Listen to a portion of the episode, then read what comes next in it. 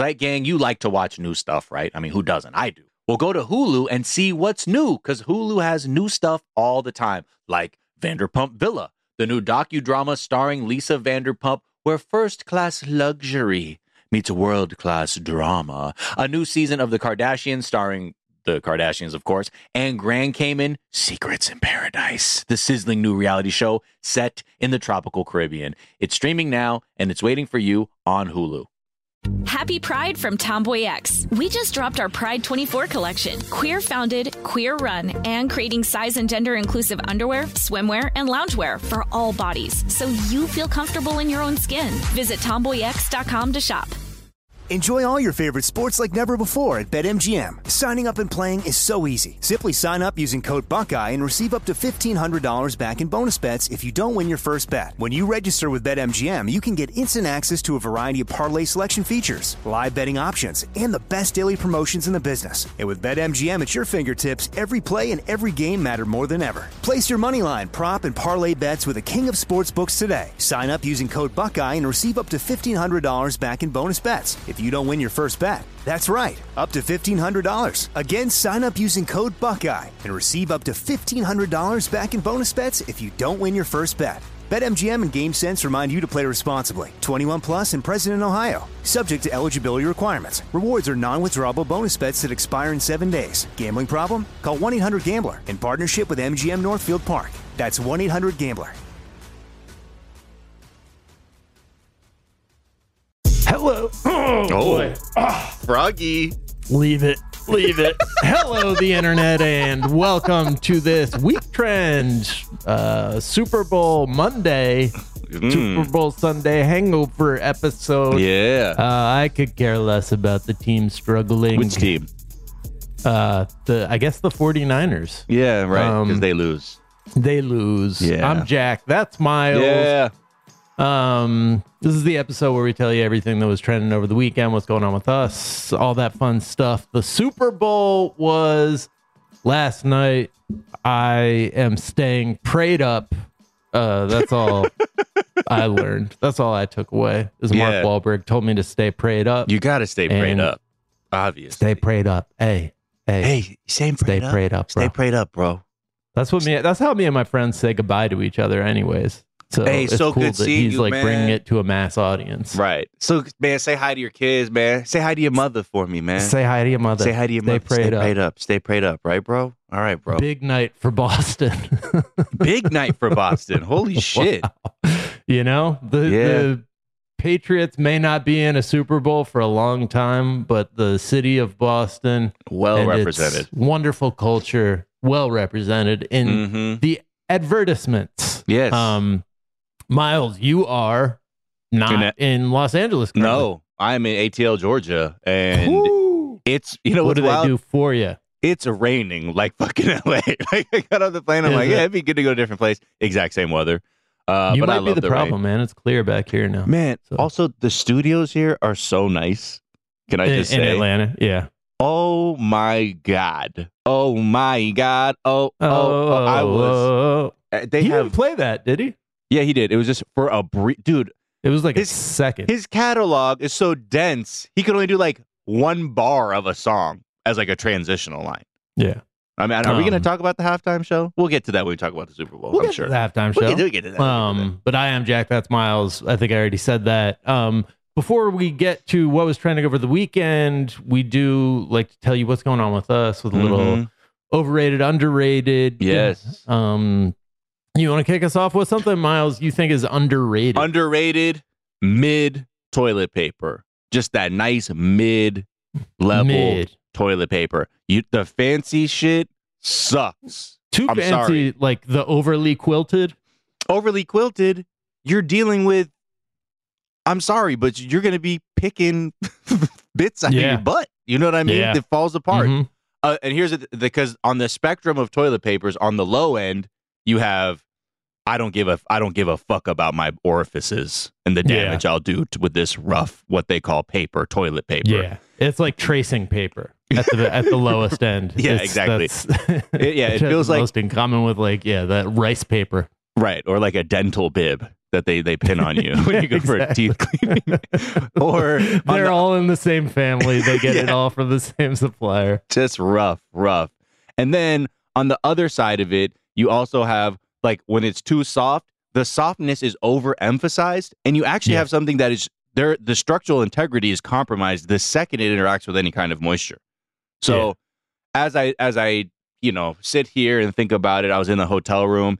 The hotel room I was in was on concrete paper tier, almost to mid-level tier, mm-hmm. which I respect. But, you know, also when you use a bidet, the toilet paper typically is just there for a little dabbing, for a little drying. Yeah. So it doesn't always matter. But yeah, I'm just saying we need to respect. Let's really stop buying the super expensive shit when it's like wiping your ass with a pillow. You're just encouraging them, you guys. Yeah. I don't need to wipe my ass with newspaper anymore. I'm past that, and I'm past yeah. wiping my ass on pillows. It was a fun prank in junior high, yeah. but with the pink eye outbreak, I realized it's a bad thing. And that horrible outbreak of pink eye that you yeah. caused was yeah. oof. They say we lost yeah. our flag football championship game because of me. Quarterback couldn't see. His eyes swollen shut, oh, man, crusted over like the Homer Simpson meme. Quarterback yeah. Ian, his eyes were just swollen shut. Oh no. Oh my God. Yeah, I'm very thankful for the advent of the bidet era of my yeah. life. I'm living the bidet era. I just had a day over the weekend where I was away from my home for a long period of time, and I was just missing it. I was begging for the bidet, you know. Just had to get back and spray my shit off, you know. It's a level of clean. Sorry for listeners, anyone who didn't want to hear that, but that's just the way it is. I'm just being honest.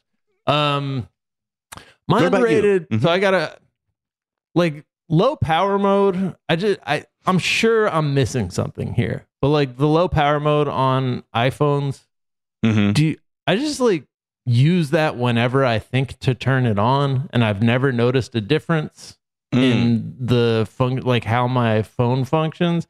I'm also stupid, so I'm putting the question out into the ether. Why wouldn't you just always have low power mode on and just have longer battery life at all times? There's nothing that prevents you from having it turning it on at 90% and just leaving it there. Wow! Because you're doing the Kramer and Newman thing where they're trying to see how far they could go on that one take of gas. Push it, man. Yeah. Could I get 2 days of usage from a single charge? Oh, probably not. But yeah. I've had to do it. When traveling, I've had to do that. But I don't understand I've never been low power mode is really fucking me here. Right. Right. You don't have someone go, well, there's your problem. You got on low power mode all the time. Yeah. I also leave my flashlight on at all times. Phone, you never know. The fucking flashlight, the person next to you. Yeah. I know, honey. I know. Sorry. I shouldn't be on the phone in the movie theater. I'll call you right back after. Yeah. We're taking the second act. Yeah. I just love the idea of. I mean, you see that shit. I've caught my mom. Old people with the flashlight on. Yeah, they forget. I remember one time. I think my mom had it on all day. Yeah, and I remember because I was with her all day, and I remember we were looking for something in the morning, and I remember she turned it on, and then in the middle of the day, I was like, "You still got your flashlight? Okay, miss." Never know. You never know when you're gonna need that. I think the one thing that could only be perceivable as I do a little research is if you have a newer Pro Motion display on your phone, then it just limits the display refresh rate to a paltry 60 frames per second. Yeah, maybe. Yeah. And I wonder if it's actually diminishing the quality of pictures I'm taking while it's on low power mode. I mean, I'd imagine videos. The photo sensors are work at the same, but I have a Nokia 3310. So that's also people should take that into account when I'm talking here. Right. Okay. All right. What's something you think is overrated, Miles? I keep saying this, but first of all, update. I was traveling. I went to go see how much Chex Mix cost at the Hudson News at LAX. $4.99. LAX. What the fuck? Shout out to LAX. What in the fuck? It was only $1 more than it was in my Rite Aid. Because I remember I went to Rite Aid earlier this week. I said, let me just for a baseline, see what the Chex Mix is. There's only like a buck more. Fake news. I mean, I think Biden it's just down with this Chex Mix bullshit. Didn't he say something about he's like tired of the shrinkflation crap that the snack companies are doing? Anyway, but I'm always thinking about food because I love food. I'm always hungry and I love to eat. And I was just thinking that like. I talked about this when I got back from Japan, too, that like American food culture is just fucked up. Like the food itself is great. We have a lot of great food that has come out of the United States. And it's not about food, but capitalism has distorted our underlying beliefs around food. And I talk about this a lot. But if you eat outside of your house, that's a luxury. And we are denied opportunities to socialize with friends and family. If you go out or something, maybe just get like one bite to eat without it being a financially fucking tense situation most of the time. So you're saying that like in other countries, it's not eating outside your house is not a luxury. It's like kind of more par for the course. There are places we can be like, oh, this place is cheap. Like we can go and at least we can sit down. We can have a drink if we want. We have a little bite to eat. And it's not like just, exorbitant prices. But really, I say this because I thought of something in my hotel room late at night as I was trying to fall asleep, is we need to nationalize the sandwich. And what we need is to set a standard for what a sandwich can cost. And I'm not talking like a hoagie. Those are more bells and whistles. I'm talking about your standard issue, 2 pieces of sliced bread with something in between sandwich. Like, we need to find a way that we say we cannot go over a certain price for this thing. There's no need for it. And also we can help people. I'm saying 75 cents seems like a fair price. Like if you just had 75 cents. A sandwich of any sort? Or that's like, what are we talking? Fucking call it, I don't know, a fucking egg salad, a turkey sandwich, ham and cheese, veggie, whatever. But like, there has to be like a floor and that or a ceiling and a floor that is set in a way that we're like, we don't go over this. This is part of the social contract that a sandwich that's simple can be accessible to anybody because fast food is inaccessible. I'm just thinking about all the stuff like in Japan, I always use this example, like ramen is a working class food. It's accessible to everyone. That's why, like, I have trouble eating out, like, having ramen in, like, L.A. because I'm like, bro, I can't wrap my head around a fucking $18 bowl of this shit when I can, like, there, it's understood, like, don't start gouging people for this. This is a staple thing that we agree on costs a certain amount. Can I make a request? Yes. Can we just take ramen as our national baseline food instead of a Wonder Bread sandwich? That is a very American thought. And yeah, you know what? I like your thinking. I don't like because I the like sandwiches theirs don't. Better. Yeah, I like theirs way better, man. Or like a burrito. Something that I can buy at 7-Eleven or the National Sandwich Dispensary. Yeah. Then take home and microwave, without it. The sandwiches, the kind of low price point sandwiches usually get fucked up at some point. I understand that. But it's all to say that there is a way to get sustenance that doesn't cost too much money. Yeah. And that's America's fault. I support you for president. Thank you. Because like in Asia, other parts of the world, the seasoning part is already understood. In America, it's a little bit delayed. So we don't want to jump over and be like, well, what about the burrito? Because they know that tastes good. We have to accept our lot as Americans. This is our cheap food, and we do not go over a certain price for it. So anybody in a pinch, whatever, you can at least eat something. I just think it would have much.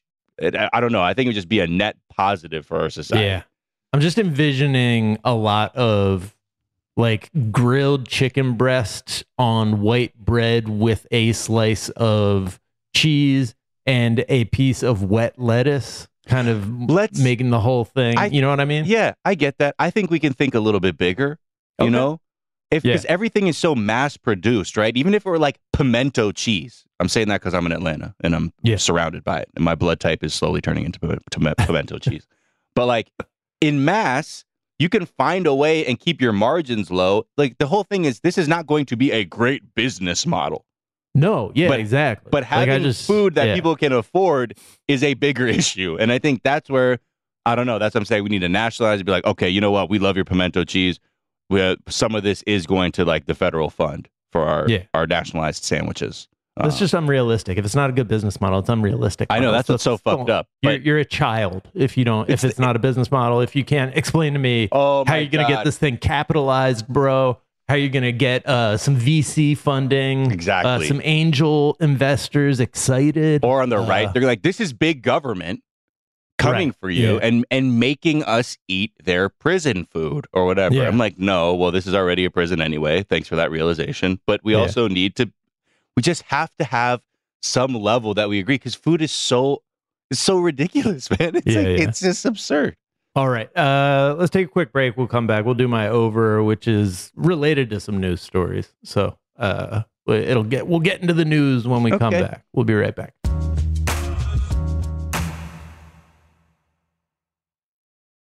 Gang, customers are rushing to your store, but do you have a point of sale system you can trust, or is it, you know, like a literal POS? Well, you need Shopify for retail. Shopify POS is your command center for your retail store. With Shopify, you get a powerhouse selling partner that effortlessly unites your in-person and online sales into one source of truth.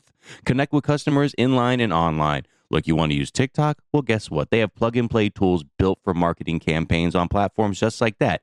Get hardware that fits your business, take payments by smartphone, transform your tablet into a point-of-sale system, or use Shopify's POS Go mobile device for a battle-tested solution. Plus, Shopify's award-winning help is there to support your success every step of the way. Now, I was looking at Shopify.com, and I'm trying to get some answers. Let's say, how to bustling retail business, and I need, maybe some hardware to be able to sell my wares on the street, take credit card payments, whatever. And I know Shopify is easy to use. Half the time I buy something online, I'm like, oh, yep, they're using Shopify. And if you need to learn more, check out their website. It's super easy to navigate, whether you have questions about how you can optimize your inventory or, again, looking for hardware to make sales easier. Shopify.com has all of that. Just go there. Check it out. So sign up for a $1 per month trial period at shopify.com/TDZ, all lowercase. Go to shopify.com/TDZ to take your retail business to the next level today. Shopify.com/TDZ. Happy Pride from Tomboy X, celebrating pride and the queer community all year. Queer founded, queer run, and the makers of the original boxer briefs for women, creating sustainable size and gender inclusive underwear, swimwear, and loungewear for all bodies so you feel comfortable in your own skin. Tomboy X just dropped their Pride 24 collection, obsessively fit tested for all day comfort in sizes 3 extra small through 6X. Visit tomboyx.com. You like to watch new stuff, right, Zygang? I know I do. Well, go to Hulu and see what's new, because Hulu has new stuff all the time, like Vanderpump Villa, the new docudrama starring Lisa Vanderpump. Join Lisa and her hand-selected staff at Chateau Rosabelle, a glamorous estate in the French countryside, as they live, work, and play together 24/7. Vanderpump Villa is where first-class luxury meets world-class drama. And don't miss the new season of The Kardashians, starring The Kardashians, of course. And Season 5 promises new horizons for the entire Kardashian clan. And if you're looking for steamy streams, check out Grand Cayman Secrets in Paradise, the sizzling new reality show set on the tropical Caribbean island of Grand Cayman, where the rich come to play. But be warned, it's a small island, and secrets don't stay secret for long. So come check out what's new on Hulu this month. It's streaming now, and it's waiting for you on Hulu.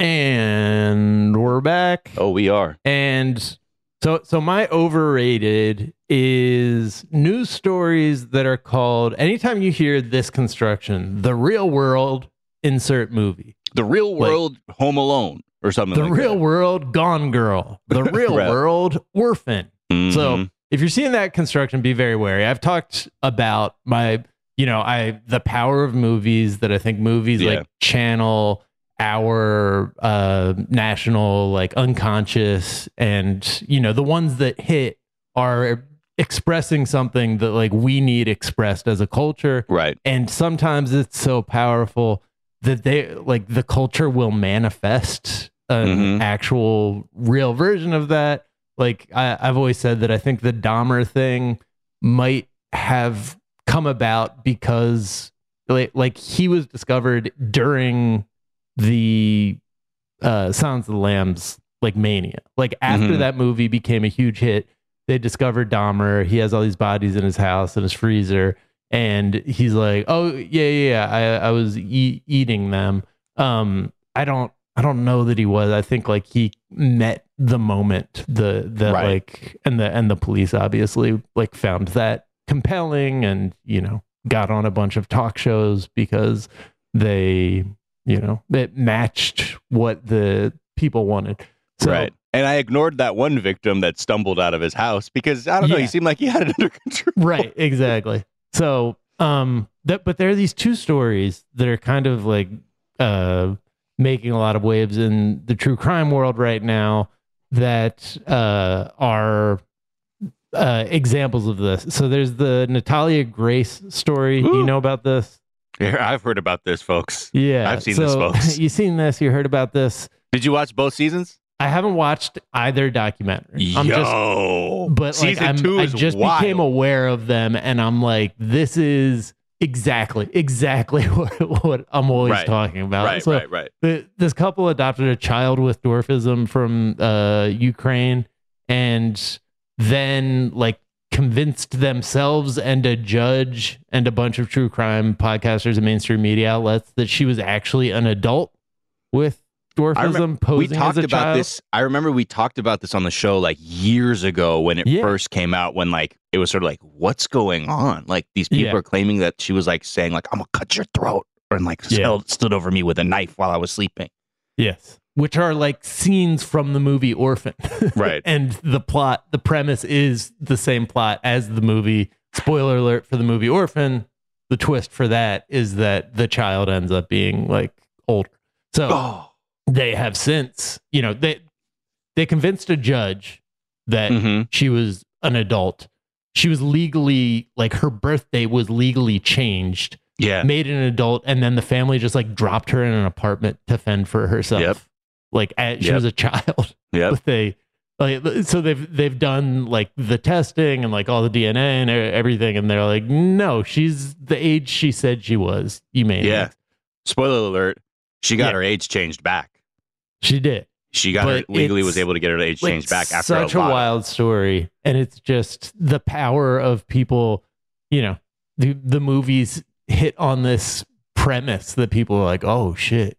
Could you imagine? Well, it's weird though too, because like some people's even perception of her and their firsthand experiences with her were tinged by this idea that she may be older, or like when she lived in that apartment, like in the documentary series, they talked to the neighbors and they're like, she was always like so obsessed. It was kind of weird. She'd always be like, when are you going to be home? Or like when we'd get home, they would come out and like knock on our door and like see what we were up to. And it's like, there was really no boundaries. And like, part of that was sort of, you could say people were saying that from this perspective, like, oh, kind of creepy. But then there's a version too, like this was a child who didn't know anybody, so who grew up in brutal circumstances. Yeah, imagine a child who's like, hey, what are you guys doing? Oh, what can I do stuff? That's what probably was fucking happening, rather than being like, hey, where the fuck were you? You know what I mean? It's just this. The story gets, I guess, even deeper because she was adopted by this other family now. And the cliffhanger at the end of the second season, there's a spoiler alert if you're watching it and you're not caught up, but they seem to cast doubt over how, like, if she is sort of like always this kind person, or if she's a little more aggressive, or if there's just another family that was in over their skis and were like, something's wrong with her. Yeah. There's also this popular crime documentary, American Nightmare, I think it's called, about a woman who was abducted. Her boyfriend reported her missing after he said he was drugged. And then like the police began to suspect him. And then she returned alive like 3 days later. And the police and the media immediately were like, dude, looks like Gone Girl to me. You see that movie Gone Girl that's out in theaters? That's exactly what it is. This reminds me of. No thought needed here. So they like just assumed that it was a Gone Girl situation, and that she had like faked her own abduction, and there was a real serial sexual predator who was out there and kept on doing it and had been doing it for years. But Gone Girl had just come out. So that's what the police went with. And it's just, it's another, like, I mean, true crime is basically like the true crime obsession is America waking up to the reality that the police are like so bad at their jobs. Yeah, truly. And this is no exception. There's like, there this serial predator who was responsible for the abduction had been doing shit like stalking students for years in a different community, and like the police were dismissive of them, and like the students caught him, like figured out who he was, like that he was had a military background, he was a lawyer, like all these different things, and the police just were like, yeah, well, that's you crazy kids. Yeah, why don't you go back to being a student? Detectives like, what do we got here? Oh yeah, she disappeared, came back a few days later. I've seen this 100 times. It's a Gone Girl situation. Wait, you've seen it 100 times from your experience as a detective? No, I've seen the movie Gone Girl 100 times. Like 100 times. It's so really cool. Good. It's really out there. Anyway, this is like exactly like that. So we should just go with that. Yeah. Thanks, detective. Anyways, I don't know. There's a real attraction to bullshit that is, people imagine in movies. If a movie says it, if you see it in a movie and then the police say it happened, I would be very highly suspicious. Yeah. Just like wilder than like someone at a podium, like at a police press conference, like, yeah, it's an open and shut case of the Lovely Bones. What? You haven't seen it? We got Lovely Bones on our hands. We got a real I Am Sam type thing going on here. What? What do you mean? Did the guy kind of looks Summer like of Sam? Yes. Sorry. Got that messed up. You thought it was the Sean Penn? Yeah. Wait. Yeah, that's what I'm talking about. What's Summer of Sam? Not familiar. All right. We're gonna check in with our two presidential candidates from the weekend. Mm-hmm. Trump, continued to impotently rage at the mere concept that Taylor Swift would endorse Joe Biden over the weekend, just revealing where the anger of his supporters comes from. They're all mad at Travis Kelce and Taylor Swift, and he is not making it easy for them to hide where that anger is coming from, because he's just having a temper tantrum about how she should like him more in public instead of going along with all the conspiracies. Yeah. He's like, she should love me. But why? I think this is the best part, is that he actually was like, she should actually like me better than Joe Biden. Because I was responsible for the Music Modernization Act of 2018. Oh. There's no way she should endorse crooked Joe Biden, the worst and most corrupt president in the history of our country, and be disloyal to the man who made her so much money. Yeah. The man who made her so much money, dude. Travis, even though he may be a liberal and probably can't stand me. ! That detail, like adding that at the end, probably hates me. It's like so funny. I like her big tight end boyfriend. Even though he may hate me and think I'm just probably a loser. I mean, we know he's impressed by big guys with muscles. Yeah. Like, oh yeah. Guy looks like an oak tree who's smuggling Christmas hams in the right places. The way he was scream singing "Viva Las Vegas" from the podium when he raised that trophy, we were lost, folks. We were completely lost in his voice. But yeah, he he loves a bit of MMA, so the Music Modernization Act, I guess, maybe falls into that. But yeah, it's like, I'm sorry, did you conceive the bill? Did you say, you know what, as president, we need to address how royalties are paid on streaming services or whatever. That sounds like him. That sounds like that's true. Donald Trump. Yeah, you're right. Actually, what am I saying? Yeah, it's responsible, just legislation based. Now, according to the key attorneys behind the MMA, his comments were funny because he, quote, did nothing on our legislation except sign it. And she also suggested he, quote, doesn't even know what the Music Modernization Act does. Fair. Adding that someone should ask him what the bill actually accomplished. I'm sure if someone said, Trump, can you tell us about the MMA? He'd start talking about UFC.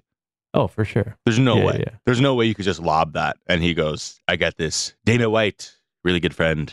Love MMA. Yeah.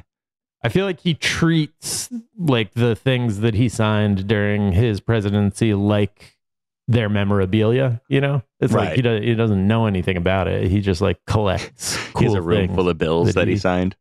Pretty cool life. That's, you see that one? The New Yorker profile of Trump from like the early 2000s where they're just like following him around and he's just showing them like it's boxing gloves signed adult show and tell. By Hollyfield being like, it's a pretty cool life, eh? Pretty cool. Pretty cool. Yeah. And I'm glad that he's like, I'm the reason she made all the money. It's because the way the publishing worked for streaming platforms is the reason Taylor Swift made so much money, not because prior to that her music was so popular. But yes, that will convince her to say, bow to the man that gave you all your precious little pennies.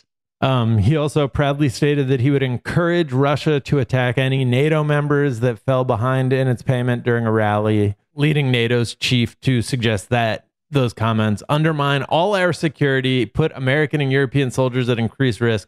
That doesn't really have anything to do with Taylor Swift, so I don't really get it, so to speak. Not sure what that's all about. That's the one part he told the truth about. And right.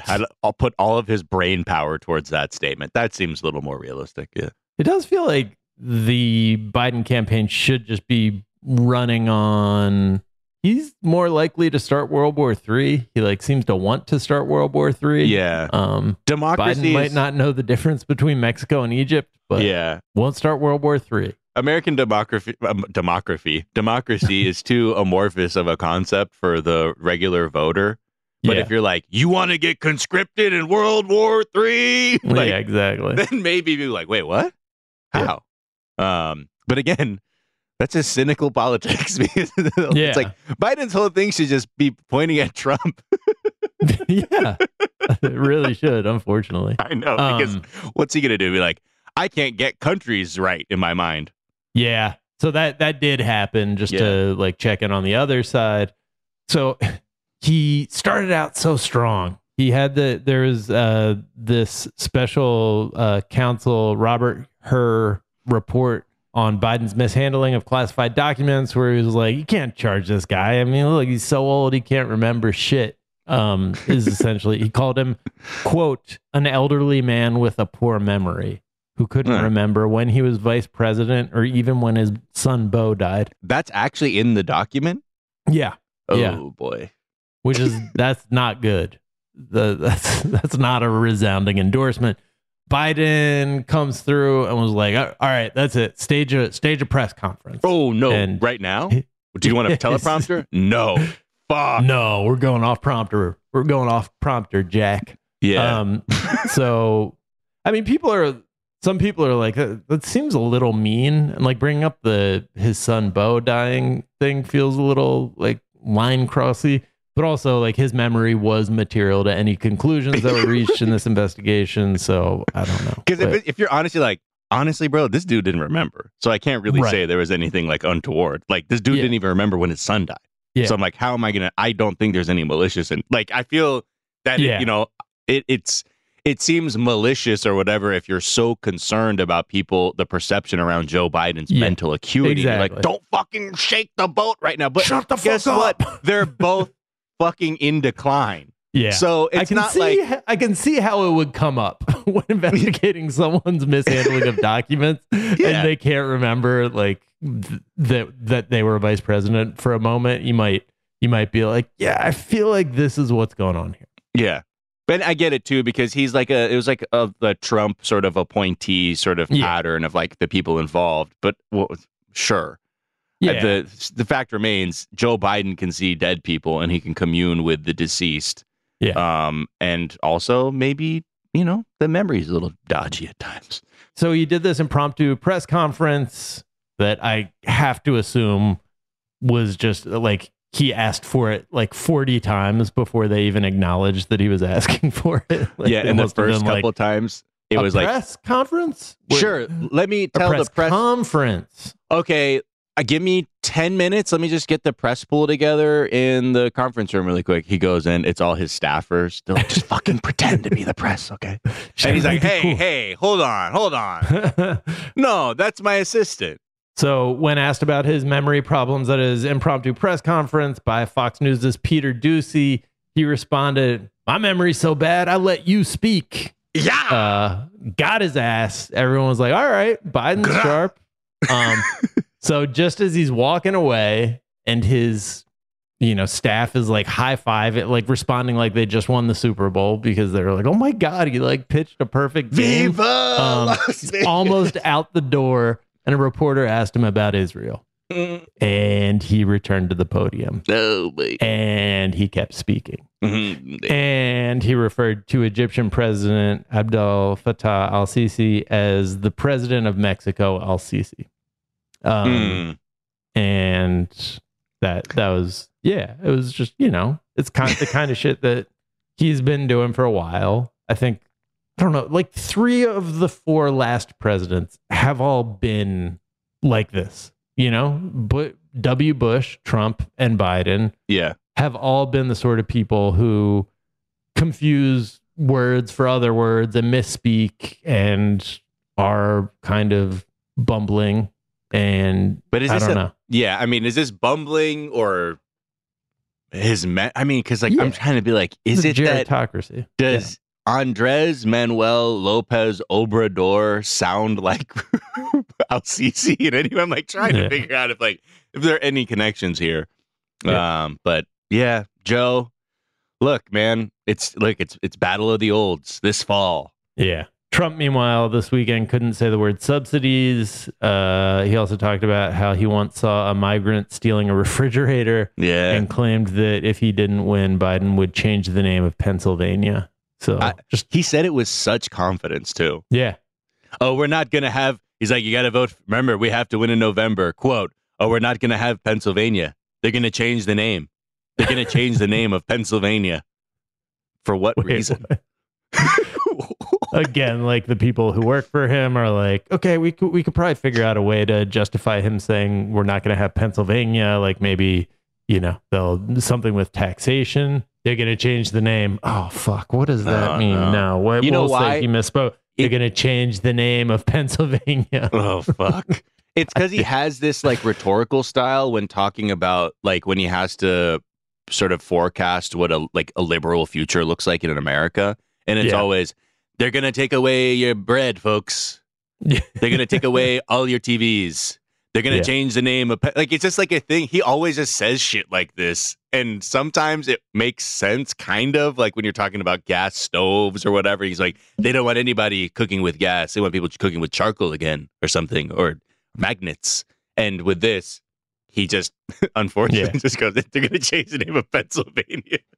They want toilets with tiny little mouth holes that can't flush our huge turds. Exactly. That was one of his things. Could you imagine if he started doing I think you should leave shit? Yeah, oof. I think you should leave is one of his favorite shows. And he saw that and was like, that's what they're going to do. I love absurdism. Toilet mouth really I love absurdist tiny. Comedy. Yeah, love it. Because he did have like a run during his presidency about how toilets can't flush as big dumps anymore. Yeah.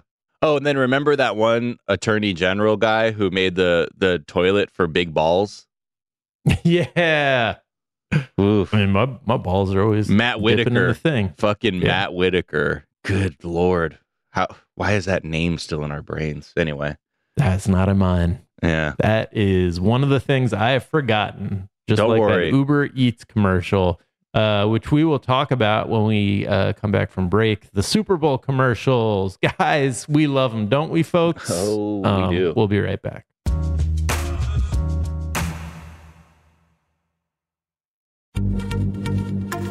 Happy Pride from Tomboy X, celebrating pride and the queer community all year. Queer founded, queer run, and the makers of the original boxer briefs for women, creating sustainable size and gender inclusive underwear, swimwear, and loungewear for all bodies so you feel comfortable in your own skin.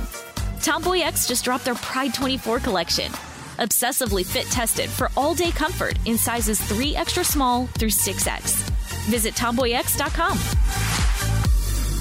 You like to watch new stuff, right, Zygang? I know I do. Well, go to Hulu and see what's new.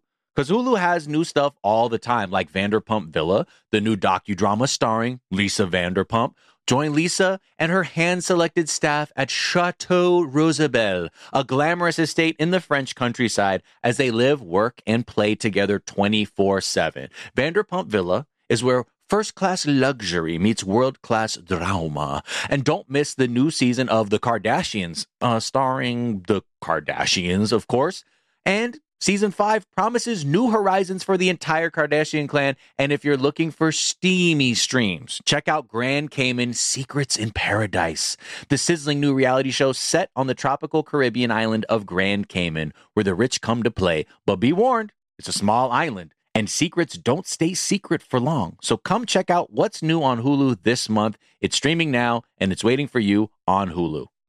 Enjoy all your favorite sports like never before at BetMGM. Signing up and playing is so easy. Simply sign up using code Buckeye and receive up to $1,500 back in bonus bets if you don't win your first bet. When you register with BetMGM, you can get instant access to a variety of parlay selection features, live betting options, and the best daily promotions in the business. And with BetMGM at your fingertips, every play and every game matter more than ever. Place your moneyline, prop, and parlay bets with the king of sportsbooks today. Sign up using code Buckeye and receive up to $1,500 back in bonus bets. If you don't win your first bet, that's right, up to $1,500. Again, sign up using code Buckeye and receive up to $1,500 back in bonus bets if you don't win your first bet. BetMGM and GameSense remind you to play responsibly. 21 plus and present in Ohio, subject to eligibility requirements. Rewards are non-withdrawable bonus bets that expire in 7 days. Gambling problem? Call 1-800-GAMBLER in partnership with MGM Northfield Park. That's 1-800-GAMBLER.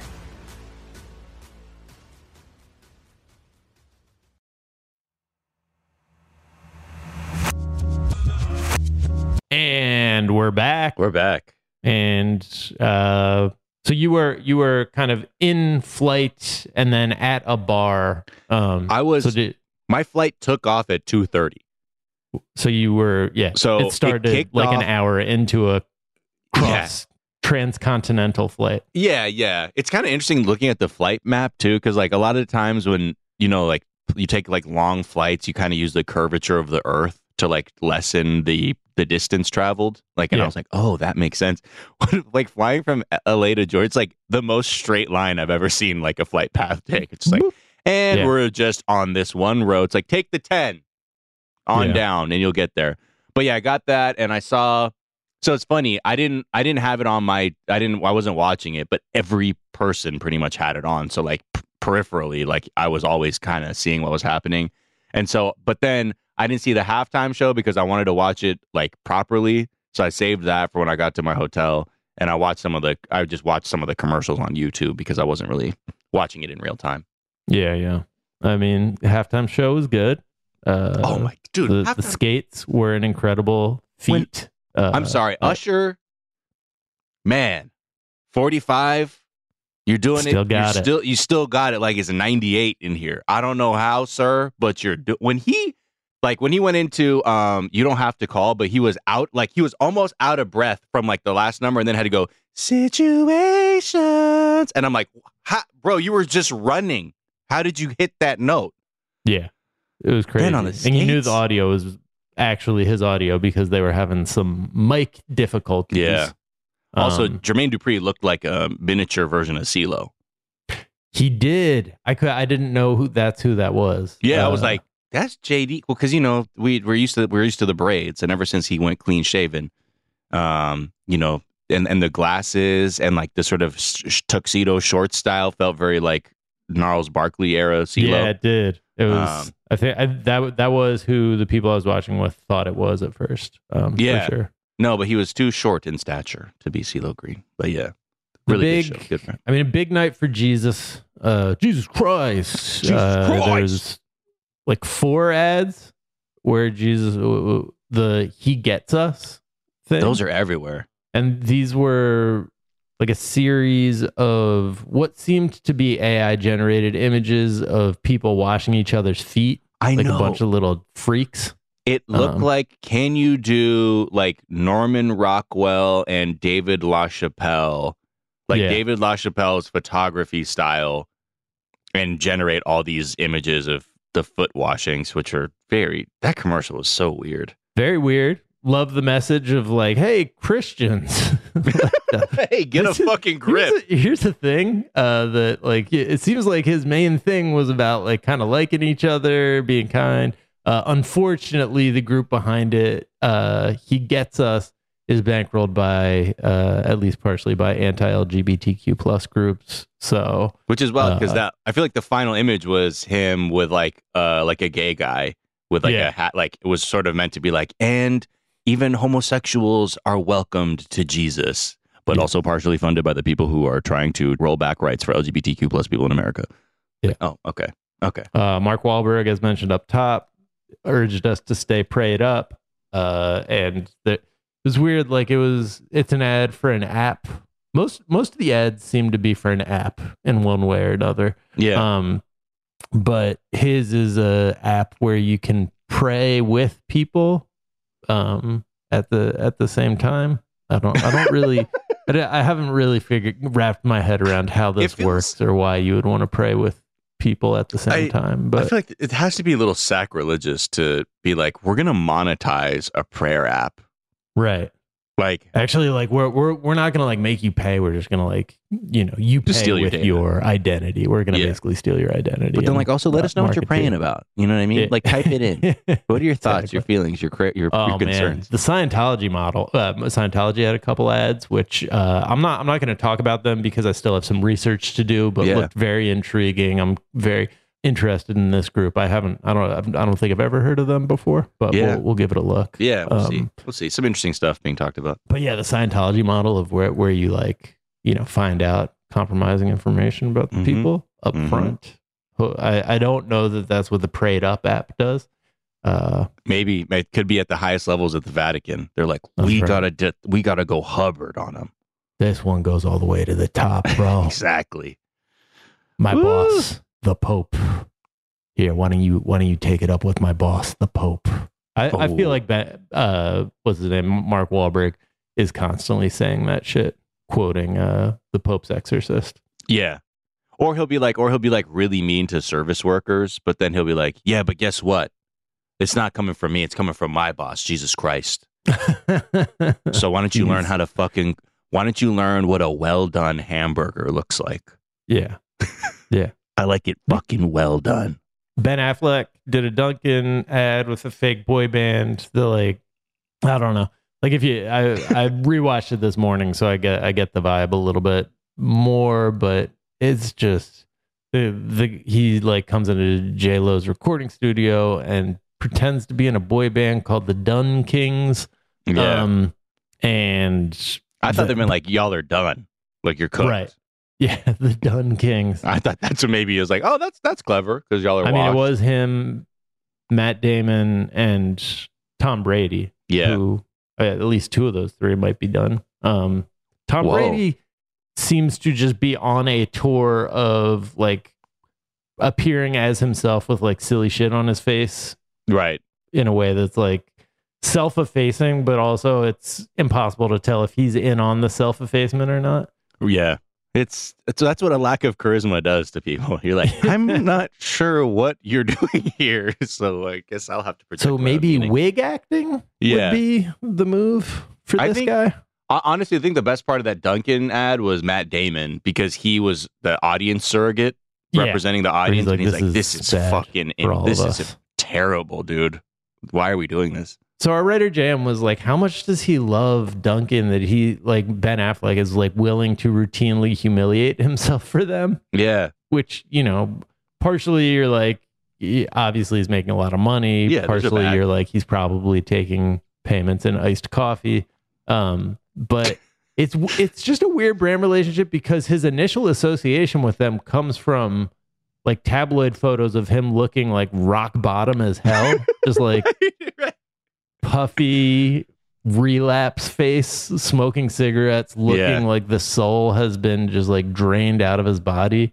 And people were like, man, this guy loves his Dunkies. And now he's got like a national ad campaign where he's just got to pretend he's a loser in ads for a brand that he's associated with because they were there for him It's at like rock bottom. It's like the subtext. Yeah, it's like this is his favorite thing. Like even at his worst, like Dunkin was there for him, but they can never acknowledge that. Like in the commercial where they're like, Dunkin is there for people, even when you've hit the absolute fucking bottom of the abyss. Yeah. Okay. Which would maybe be a hard commercial. Their name and a drink after us was how the ad ends. Yeah. Okay. What is it? It's just an iced coffee with a lot more creamers in it or something. The most 17 creamers, dude. How do you like them Dunkins? Yeah. Matt Damon's, fun. There was a campaign ad about like Uber Eats where it was like, how do I remember that Uber Eats can deliver all this stuff? And it's like, well, for everything new thing you remember, you have to forget something. And it was just a bunch of people forgetting various things. That felt like the most classically executed Super Bowl ad. It's right. Like very basic premise. Doesn't really make sense. Could be for 90 other products. Right. But, the genius product that we should all be remembering. I remember it now. And they also had a thing where an actor is like eating peanut butter and having like an allergic reaction. And the joke is like, he forgot he was allergic to peanuts or that peanut butter had peanuts in it. It's weird to like have something that seems like it's a riff on brain damage in the middle of an NFL game. Right. Yeah. Like the biggest NFL game. But yeah, it's kind of just a weird ad. I mean, shout out to a friend of the show, Adam Lustick, who played the man who had to have a little bit of peanut butter. So they had to cut that out because... Yeah. Adam, hey, man, I hope you got the check, obviously, to be in a Super Bowl commercial. It sucks that they didn't air your part where you were somehow the guy who was about to go into anaphylactic shock. He's about to die from Uber Eats. RFK Jr. aired a surprise Super PAC funded campaign ad that reproduced JFK's 1960 campaign ad that I was not familiar with. But it's just, it had old timey music. It felt and looked like it was from a different time. Basically, it was just like images of him looking like just like skiing and shit. He just looked rich, which seemed like a weird image for somebody who's like trying to be man of the people. And were they like accentuating his eye color? I felt like his eyes were really popping out in the they were doing somewhat monochromatic Photoshop to make his eyes like bright blue. Oh, cool. So yeah, vote for the White Walker to be the fucking Night King. He will be your president. So he then apologized to his family on Twitter, claiming that the ad was created by a super PAC without any involvement or approval from my campaign. Guys, I'm not trying to capitalize off our family name. That's not what my campaign's about. I could have done one with my dad, but I chose your more popular dad, and I know that's kind of scummy. But I love how he's doing the fucking same excuse again. Oh, it wasn't my idea. It was a super PAC. I'm not having the birthday party no one wants to go to. It was a super PAC. The super PAC planned it. Always at the last minute when something's an L, the fucking super PAC is the one that came in. Yeah. Okay. And also, that apology was slightly undercut by the fact that the ad was pinned to the top of his profile when he was apologizing for it. I think, you know how much that shit costs? I think it cost $7 million for that ad. Yeah, each ad cost $7 million. That was... So the other thing that jumped out to me was Temu. What was that? T-E-M-U? No. I mean, I saw the ad and I was like, what the fuck? Because I remember, I think in the group chat, someone referenced it in the group chat, didn't they? Yeah. And then I remember seeing it. Yeah, I think it was super producer Becca. Oh, yeah. So the deal with Temu is like, it's like cheaper Amazon, right? You can just buy stuff directly from China. It like bypasses American warehouses, and the ad it felt like the sales genie ads from years past. Do you remember those where it like the first one happened early 2000s, I think. Oh, but yeah, it was like the Panda. The Panda was the more racist like second edition, but the first edition was this guy Pierce. Uh-huh. And It was just, it was like an ad out of like an 80s infomercial, like that was just like randomly in the middle. Like the quality was terrible. Right. It was just everyone being like, "Hey, Pierce, what's with the new car?" Right. And he's right, like, right. You know, just killing it. And it was just this like random, like white guy. And like his boss is like, "Hey, Pierce, let's go golfing." It was just showing this guy like succeed in all these very like basic businessy ways. Right. And then they're like, "Sales genie. Hey, Pierce, what's with those sales leads?" And my friend Sean and I have never stopped talking about it. It's one of, it's so heavy-handed. It's so heavy-handed. Like he just has like the vet gets him wet energy of like an 80s sexual predator. Right.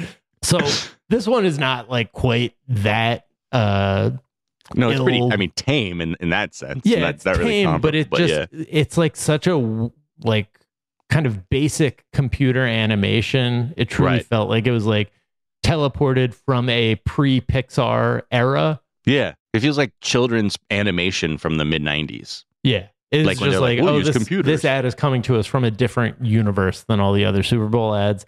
And they ran it like 3 times. Right in like during regulation time in the Super Bowl, so you know $7 million a pop, and yeah, super producer Becca was saying that like their business model is like sell stuff for cheap, but then they get access to your data. You know, oh, is it? That is the rumor. I've not independently verified, but I mean, yeah, at the very least, it just feels like a thing where like, watch this, all the stuff they sell on Amazon, we actually got it over here. How about we cut them out of it? Right. And yeah, here's. Here's how you get into the fast consumer track. Yeah. But yeah, it doesn't get like even in the places where reviews are pretty, you know, usually like in the 4-star range, like it's in the 2.5-star range. And people are like, yeah, like this table only had 3 legs or whatever. Right. Know? I feel like that was like the problem with Wish too. Yeah. Everyone was like, oh, Wish is so cool. And then they're like, everything had lead in it. Yeah. All your favorite products made entirely out of lead. Oh, wow. That's our guarantee. Yeah, this looks like a Eames desk chair, but it's actually just made out of lead. That's how we make it affordable. But yeah, I can't think of a worse product for the world right now than an Amazon that sells even shittier, junkier stuff like than Amazon already does at a lower price point. Their slogan was like, "Shop like a billionaire." Right. Which is like, oh, you mean like being the main contributor to climate change and the end of the world? Yeah. We can shop like a billionaire. Shop like a billionaire. I think in one thing I saw, the guy who got like a $10 toupee.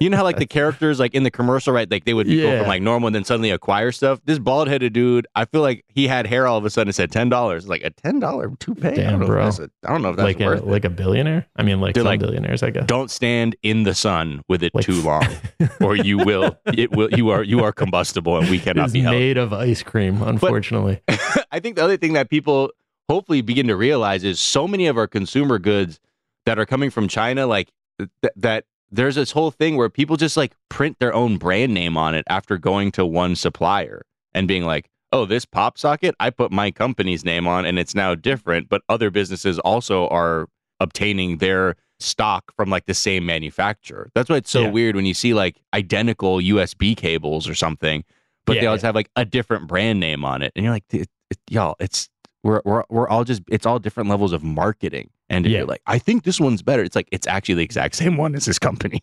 It is really, it's just like a scam site going mainstream is basically what this was, which I guess where we're at. Like, it's not surprising, but it does seem like, you know, the thing we've talked about like just products getting worse and worse because they've just like corporations have all the power and they figured out like how to, you know, make things cheaper and people will still buy them because we're confused because, you know, there's still a thrill of having a thing show up at your house. But like, you know, the idea of, I think Emily Heller talks about the time that she ordered a welcome mat that's made of like what looks like real grass. And like the thing that showed up was a piece of cardboard with like a photograph of that like taped onto it. And it's like, that's the world we're living. Read the fine print. This was for exactly. this was for 10 photos of the iPhone. Right. Exactly. Read the fine print. Yeah. So I mean, the fact that that is kind of the name of the game these days in capitalism, like it makes sense that Temu would be debuting with like 3 pretty shitty Super Bowl ads. Yeah. Well, I'm sure they're like, them shits cost $7 million a pop. Like, you think we're gonna spend? We can't. We made those animations on an app. Yeah. Right. There was, it felt like there were a couple ads like that, and some of the Jesus ones felt just AI generated for sure. Yeah, the foot washing one was very, I was really trying to look to be like, is this, did you guys just use Mid-Germany? How many fingers? Mid-Germany? Mid-Journey. Yeah. All right. Those are some of the things that are trending on this Monday morning. Yeah. We are back tomorrow with a whole ass episode of the show. Until then, be kind to each other. Be kind to yourselves. Get the vaccine. Don't do nothing about white supremacy. And we will talk to y'all tomorrow. Bye. Bye.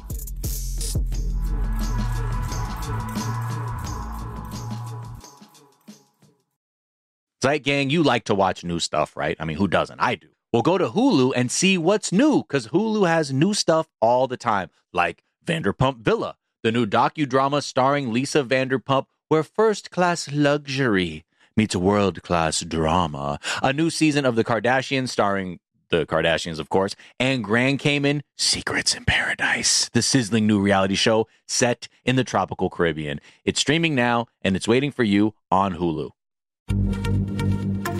Happy Pride from Tomboy X, celebrating pride and the queer community all year. Queer founded, queer run, and the makers of the original boxer briefs for women, creating sustainable size and gender inclusive underwear, swimwear, and loungewear for all bodies so you feel comfortable in your own skin. Tomboy X just dropped their Pride 24 collection, obsessively fit tested for all day comfort in sizes 3 extra small through 6X. Visit tomboyx.com.